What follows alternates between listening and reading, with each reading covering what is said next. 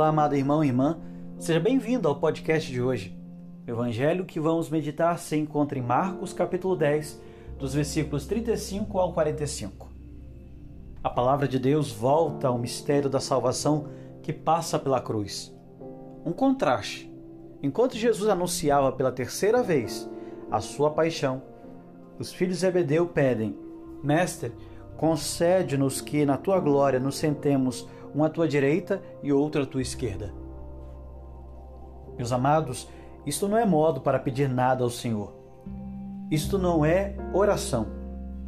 Aqui não há humildade, não há abertura para procurar a vontade do Senhor, mas somente o interesse cego de realizar a nossa vontade. Quanta loucura a presunção! Muitas vezes é assim também que rezamos, com esse tom, com essa atitude.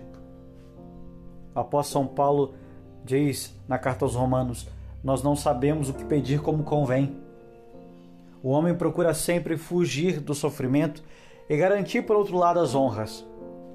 A resposta de Jesus demonstra o seu desgosto: vós não sabeis o que pedis. E o Senhor completa com um desafio: podeis beber o cálice que eu vou beber? Podeis ser batizados com o batismo com que eu vou ser batizado? Eles disseram: podemos. O cálice é referência aos sofrimentos pelos quais Jesus teria que passar. Em sua agonia na cruz teria dito: Pai, se for possível, afasta de mim este cálice. Esta imagem do cálice aparece ainda com frequência na Sagrada Escritura. O cálice indica o destino favorável ou não de uma pessoa. Jesus está ciente que o aguarda um cálice de sofrimentos, um cálice dos quais gostaria de ser poupado. Com esta imagem do cálice, ele assegura aos dois discípulos a possibilidade de serem associados plenamente ao seu destino de sofrimento, mas sem garantir os desejados lugares de honra. A sua resposta é um convite a segui-lo pelo caminho do amor e do serviço, rejeitando a tentação mundana de querer sobressair perante os outros. Na ânsia pelos primeiros lugares, no desejo de obter o que pedem, prometem aquilo que somente com a graça de Deus seriam capazes de prometer. A mesma lógica nossa, nosso mesmo procedimento tantas e tantas vezes. Pedro disse uma vez: eu darei minha vida por ti.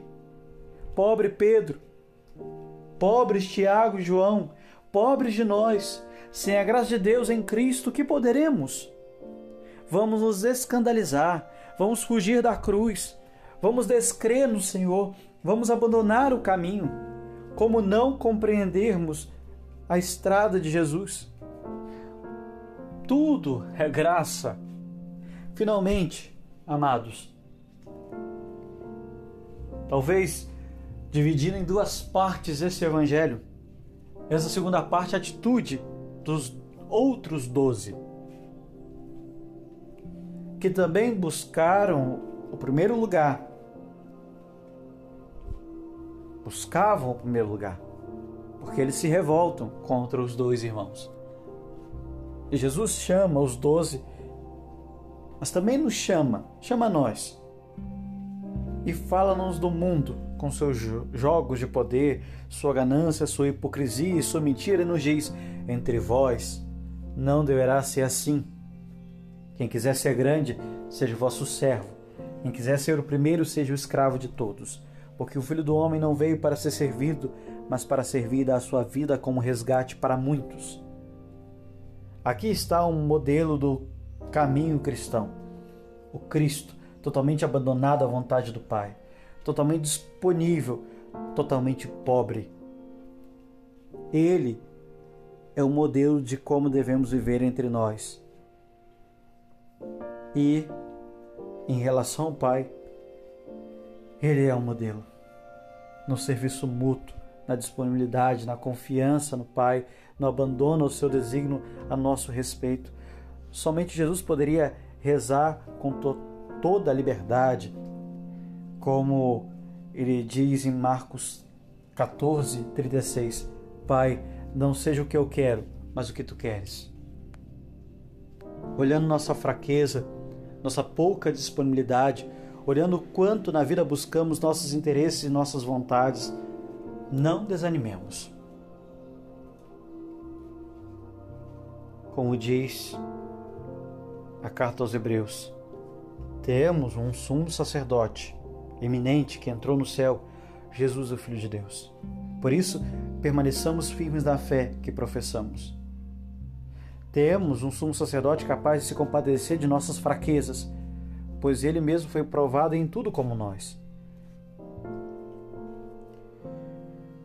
Amados, recordemos o que o, os filhos de Ebedeu pediram. Mestre, queremos que faças por nós o que vamos pedir. Quantas vezes, com palavras parecidas, assim nos dirigimos a Deus. Hoje Jesus pergunta a cada um de nós: o que quereis que eu vos faça? É bom meditarmos um pouco antes de responder. Deus te ajude a dar essa resposta ao longo da semana. Deus te abençoe. Que você tenha um excelente dia. Boa semana.